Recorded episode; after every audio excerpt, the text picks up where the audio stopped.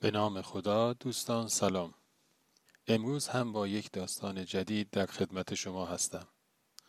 و اما بشنوید داستان بهترین بندگان را.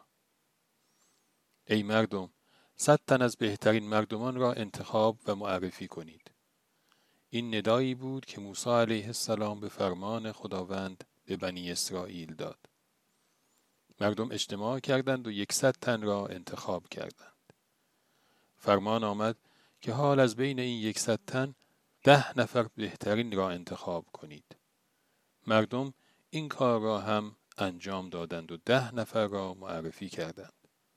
خواسته شد که حال از این ده نفر سه نفر انتخاب کنید و این سه نفر یکی را به عنوان بهترین خود انتخاب کنند.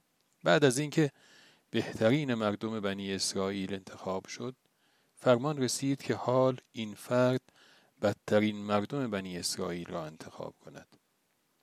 او چهار روز فرصت خواست تا این کار را انجام دهد و شروع به گشت و گذار کرد.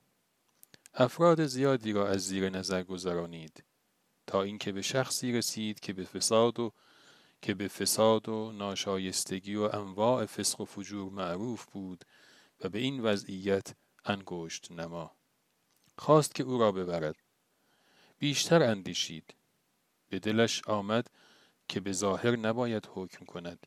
شاید او نزد پروردگارش موقعیتی داشته باشد. با خودش گفت این مردم بودند که مرا به نیکی انتخاب کردند و او را به بدی. آزمون من این است که به این وضعیت مغرور نشوم چون این قضاوت کردن بر اساس زن و گمان است و باطل.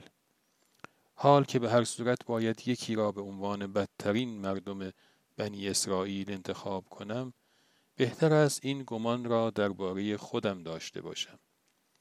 دستار را به گردن خیش انداخت و به نزد حضرت موسی علیه السلام رفت و گفت هرچه نگاه کردم بدتر از خود ندیدم. به موسی علیه السلام وحی آمد که آن مرد بهترین ایشان است. نه به خاطر اینکه طاعت او بیشتر است بلکه به این دلیل که خود را بدترین ایشان دانست. تا روزی نو و قصه نو شما را به خدای مهربان می سپارم خدا نگهدار.